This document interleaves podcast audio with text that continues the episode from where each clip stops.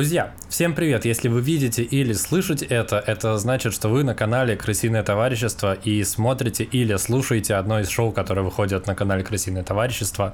Скорее всего, это шоу Болтовня, потому что чаще у нас выходят на канале шоу Болтовня. Болтовня — это подкаст-шоу, где мы рассказываем всякие интересные штуки, которые окружают мир, окружают нас в этом, окружают нас. Вот, я думаю, ну, штуки, которые окружают нас. Я правильно все сказал, Дамир, или нет?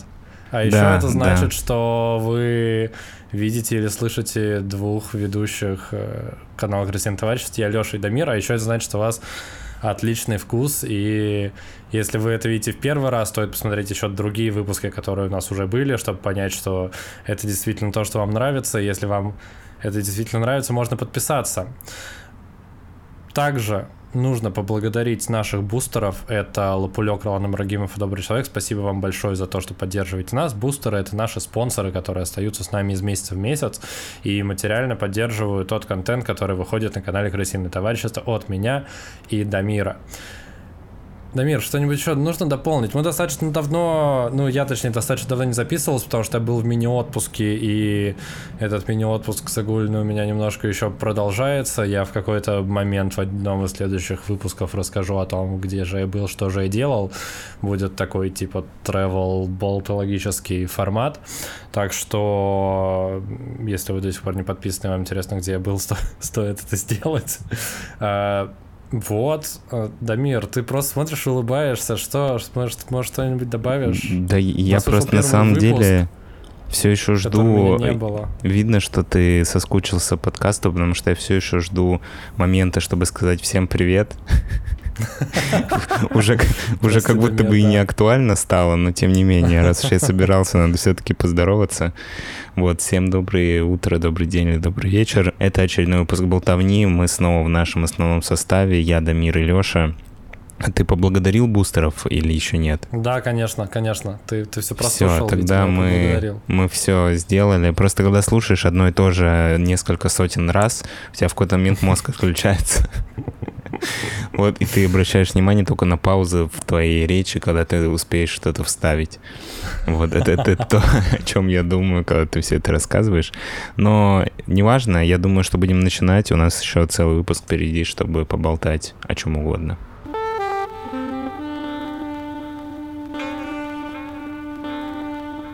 Я еще хотел собрать с тебя обратную связь, потому что у нас, для тех, кто не знает, в обычно во всех выпусках подкаста э, разных шоу на канале Крысиное товарищество два ведущих это я и Дамир, но иногда было так, что Дамира заменял другой замещающий ведущий, и вот недавно случился, но при этом во всех выпусках был я. А недавно, когда я вот как раз уезжал в отпуск, случилась ситуация, когда меня подменял один из наших бустеров, как раз э, Ролан. Вот, и вышел этот выпуск на прошлой неделе, получается. Я хотел спросить, Дамир, каково тебе было, какие у тебя ощущения? Сам выпуск я еще не посмотрел до конца, я так его быстро покликал, у меня времени, к сожалению, не хватило с ним ознакомиться подробно, но я обязательно это сделаю, чтобы вернуться с обратной связью, насколько ты справляешься без меня. но как тебе было?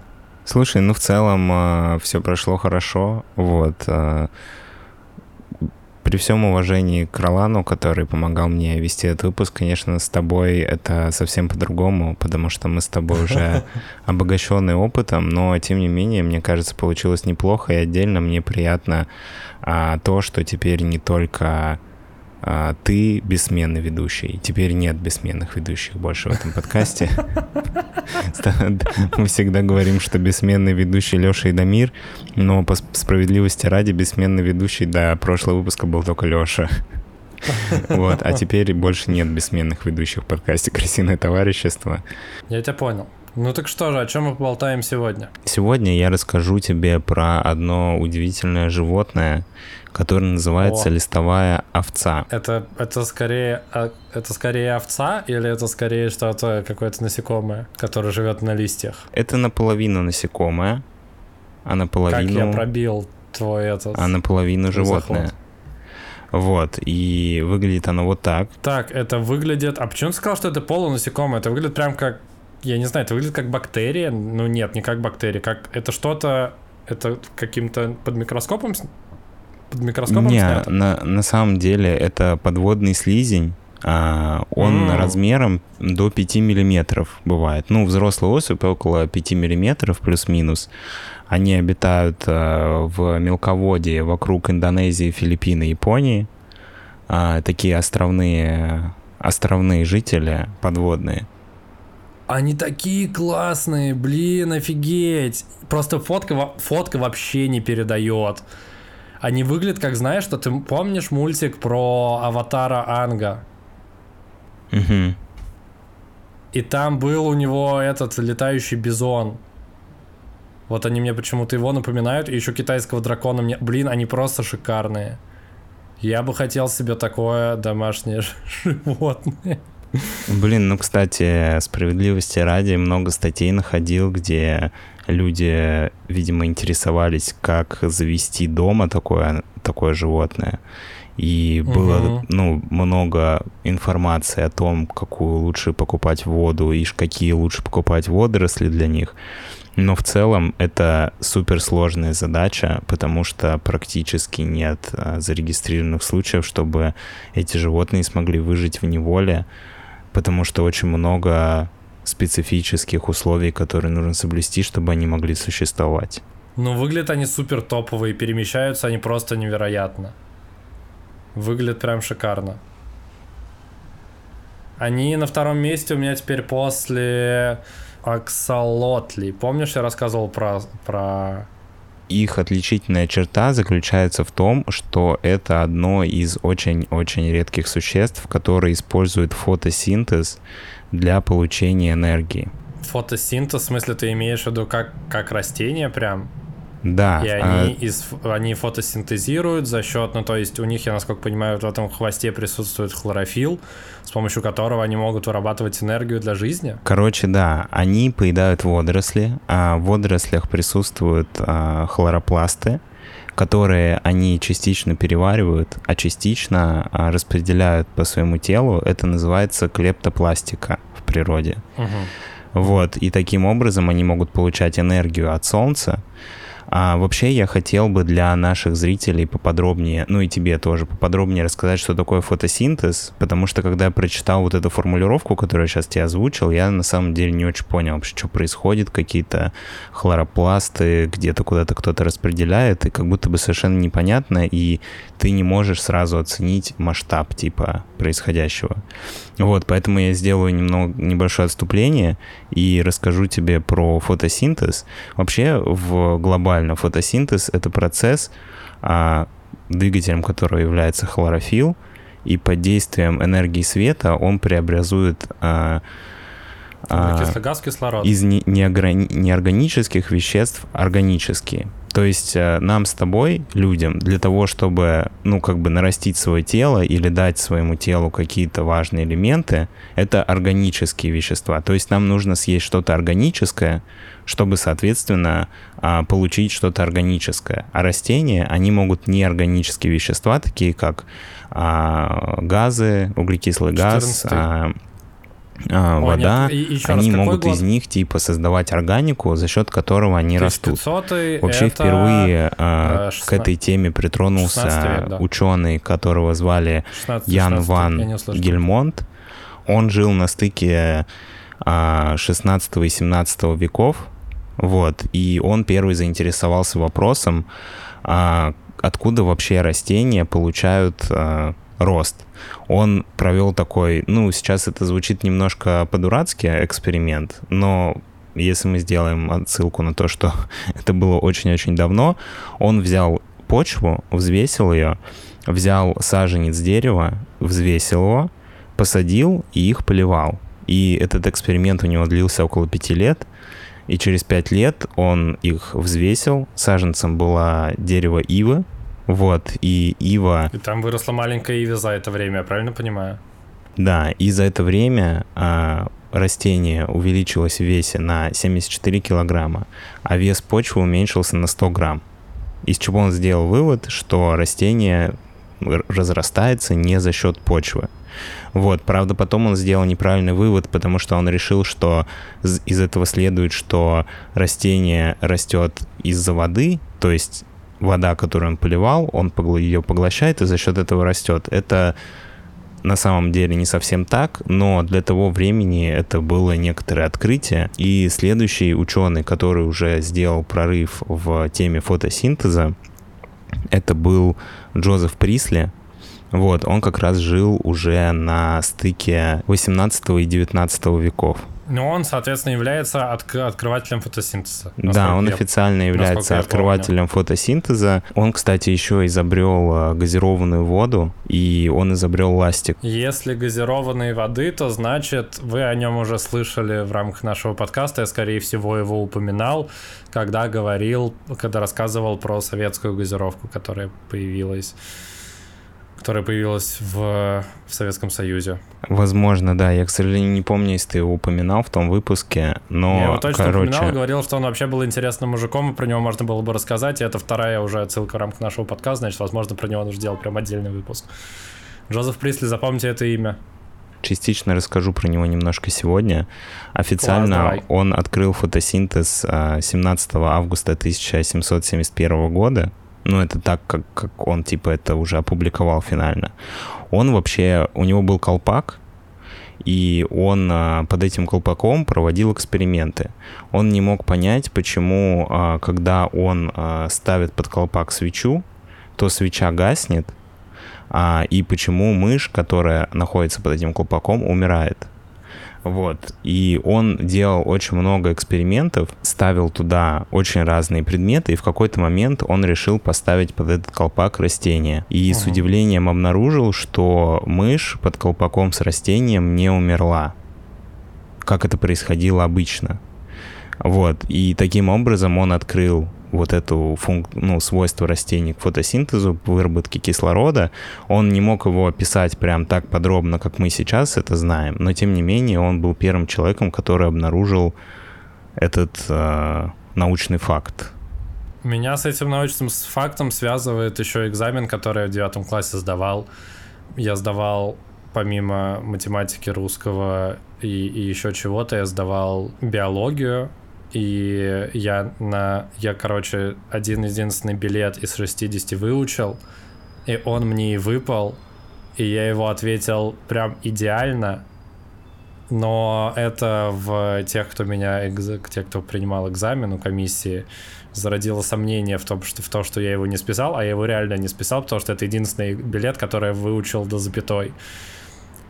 И они начали задавать дополнительные вопросы, и вопрос был как раз, типа, почему трава зеленая. И я сказал, из-за фотосинтеза и хлорофилл. А они такие, опиши процесс до запятой. И на этом я завалился, и поэтому у меня четверка по биологии. Понятно. Но я сейчас как раз тебе расскажу, может быть, не до запятой, но в общих чертах, потому что Классно, сразу не, не шутите, не, не судите меня строго за фотосинтез, потому что я эту информацию а, получил из ролика э, видеоурок для седьмого класса. Вот, потому что ну, это было... Это, примерно седьмой-восьмой класс. Это было самый доступный для меня контент на эту тему, потому что когда я пытался читать Википедию, я понял, что я просто, когда ты не понимаешь каждое третье слово в предложении, очень сложно вообще понять, что происходит. Мы сейчас все видим картинку. Это, короче, а, как раз-таки тот самый хлоропласт, который поедает а, поедает а, наша улитка. Я напомню, что я рассказываю все это время про улитку. Вот. Про а, слизня, да. Ты прав, что хлорофилл это, это пигмент, который придает зеленый цвет а, растениям. Это как гемоглобин типа в крови. Гемоглобин только придает а, красный пигмент крови, а хлорофилл зеленый. Вот. И вот в этом, внутри вот этого хлоропласта а, находится хлорофилл, который а, как бы поглощает энергию света, и преобразует ее в энергию АТФ, которые потом а, вот внутри вот этого хлоропласта смешиваются с водой, с углекислым газом и а, вот в этой строме. И там внутри происходит процесс, и выделяется, ну, для растений выделяется глюкоза в основном, за счет которой они, ну, это уже чистая энергия органическая, за счет которой они строят а, себя, ну то есть увеличиваются в размере и растут. И соответственно, когда а, наша улитка поедает такой хлоропласт, она, ну, она поедает его из водорослей, она частично переваривает водоросли, а частично вот эти хлоропласты, которые все еще внутри себя синтезируют энергию Солнца, распределяет вот по этим своим как бы отросткам, которые ты можешь видеть на первой картинке. И таким образом, когда на нее светит солнце, эти хлоропласты выделяют энергию для нее, как будто бы она растение. Но она не может сама типа делать фотосинтез. Она может украсть элементы, которые делают фотосинтез и встроить их в свое тело. То есть я правильно понимаю, что она по сути функционирует как такой насекомовидный верблюд? Ну, то есть она сохраняет в своих вот таких типа горбах хлоропласт, за счет которого она может доедать с немножечко энергии, чтобы жить какое-то время.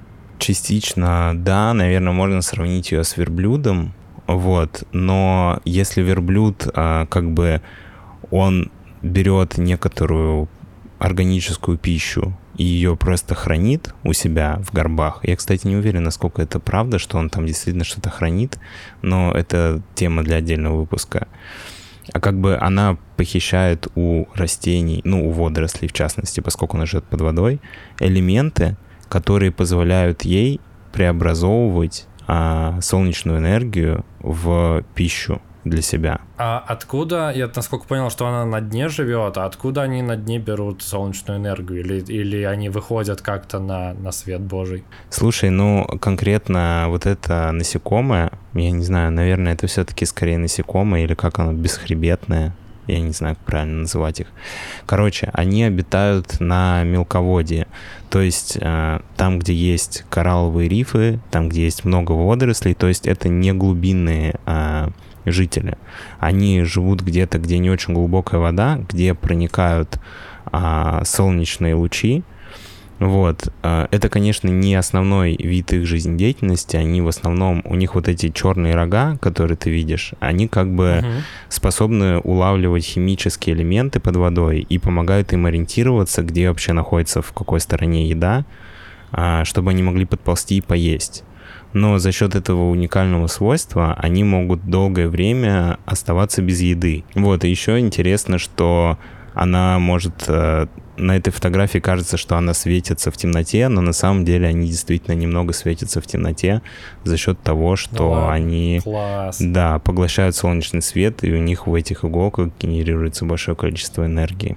Вот это да, звучит очень круто, но единственное, я подумал, что все-таки, наверное, вообще некорректно называть их насекомыми это скорее типа брюхоногие, если это больше слизняк, то это, Слушай, наверное... я, если честно, все время испытываю а, замешательство, когда заходит разговор о делении насекомых на подвиды. Просто как будто бы есть консенсус, что, например, пауки это сто процентов не насекомые, это типа отдельно. Но вот все остальные... Не, ну смотри, е- есть улитки, ну типа слизняки, гусеницы, пауки и насекомые. Ну и всякие еще бабочки-мотыльки. Ну, то есть насекомые это больше какие-то типа жуки. Слушай, ну а ты так... А, а улитки, а, червяки и гусеницы... А, ну гусеницы, да? Улитки, червяки и гусеницы это какой-то отдельный вид или у них у каждого свой отдельный вид, по твоему мнению? Ну, если говорить про четкую классификацию, скорее всего, у них у каждого отдельный вид, но к насекомым их немножко некорректно относить, потому что у них ну, нас, ну я, я точно не могу сказать, как это делится, но в моем мире, типа, муха это скорее насекомое, а червяк это скорее, типа, слизень или беспозвоночный. Слушай, или а, а бабоч, бабочка это насекомое? Да, скорее но... насекомое. Получается, что если бабочка появляется из гусеницы, то она половину жизни не насекомая, а вторую половину жизни насекомая? Это сложный вопрос, Дамир. Вот. Но это, скорее всего, слизняк. Я вот тебе про это и говорю, что я всегда немножко в замешательство впадаю, когда начинаю, пытаюсь делить а, насекомых на подвиды. Вот, поэтому я так в общих чертах называю насекомых, но, наверное, для слизняков есть какой-то отдельный свой вид. Возможно, для этого насекомого, ну, для этого животного вообще есть какой-то другой вид, который не относится ни к слизнякам, ни к гусеницам. Вот. Но, к сожалению, я сейчас не могу ответить на этот вопрос. Ну, кстати, знаешь, э, еще, наверное, если отдать немножко должное людям, которые внесли вклад в этот выпуск, вот как раз-таки а, Ролан, который помогал мне ассистировать прошлый выпуск и вести его, он мне подкинул а, идею этих животных, он мне просто кинул фотку и сказал, типа, о, смотри, что нашел, типа, если вдруг ты ищешь тему для подкаста. Я сказал, интересно, начал рыться, вот, и в итоге мы узнали и про удивительных животных, и про фотосинтез, вот. И я надеюсь, что кому-то это было полезно, по крайней мере, мне было интересно немножко а, усвоить базу биологии, которую я бездарно пропустил в школе, как и все остальные знания, которые я получал в школе. Слушай, мне тоже было интересно. Спасибо за рассказ об очередном классном животном. Я думаю, что в какой-то момент нам нужно будет сделать что-то типа топа топ животных, которые были в нашем выпуске, нужно будет определить какие-то критерии, потому что их уже было достаточно много, и можно будет составить что-то, рейтинг крутизны или сравнивать, кто бы в битве победил. Да, я думаю, что нам для этого еще придется обновить в памяти все наши выпуски, потому что, если честно, я уже не очень помню всех животных, про которых мы рассказывали в этом подкасте. Я помню почти всех. Правда. Да, в большинстве своем даже уток, помнишь, мы рассказывали про уток, и, и вообще мы в первом выпуске же, в первом же выпуске подкаста «Крысиное товарищество», он еще тогда назывался, он выходил в аудио, мы рассказывали про, про собак, насколько я помню. А во втором выпуске мы рассказывали про крысу Магаву, которая разминировала огромное количество мин и в Австралии получила даже за это медаль. Так что животные идут рука об руку с нашим подкастом и присутствуют в большом количестве наших выпусков.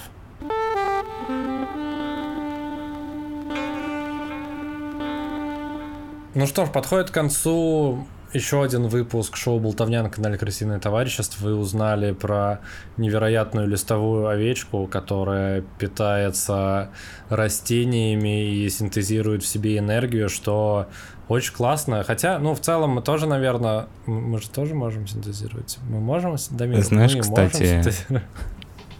Позитивную энергию мы точно можем в себе Ради прикола просто... Тоже я в какой-то момент, э, пока искал информацию про вот это животное, я наткнулся на статью про типа, которая называлась типа человеку впервые вживили типа хлоропласты под кожу, чтобы он мог тоже типа получать энергию солнца. И я начал читать, и статья начиналась так, знаешь, очень ну, казалось, правда, и в итоге где-то в середине я понял, что я просто читаю какой-то фанфик из интернета про, людей, которым вживают. А, где-то, я понял где-то после фразы, что к это началось в начале 21 века, и к 22 веку это встало на поток. Я такой, так, у нас же сейчас 21 век. Я такой, все понятно. Эту информацию я не буду использовать, но просто забавный факт, если уж ты спросил, то где-то на просторах интернета это возможно. Как я уже сказал, не факт, что мы можем синтезировать энергию, но позитивную энергию с помощью нашего подкаста мы отлично я надеюсь, вам передаем. Еще раз спасибо нашим спонсорам. Это Лапулек, Ралан Ибрагимов и Добрый Человек. Спасибо вам большое за то, что поддерживаете нас. Тебе, Дамир, спасибо за рассказ про крутое невероятное животное. Выглядит оно, правда, супер мило и прикольно. И что, на этом будем прощаться. Увидимся, услышимся уже совсем скоро на канале Крысиное товарищество. И всем пока-пока и отличной недели. Всем пока.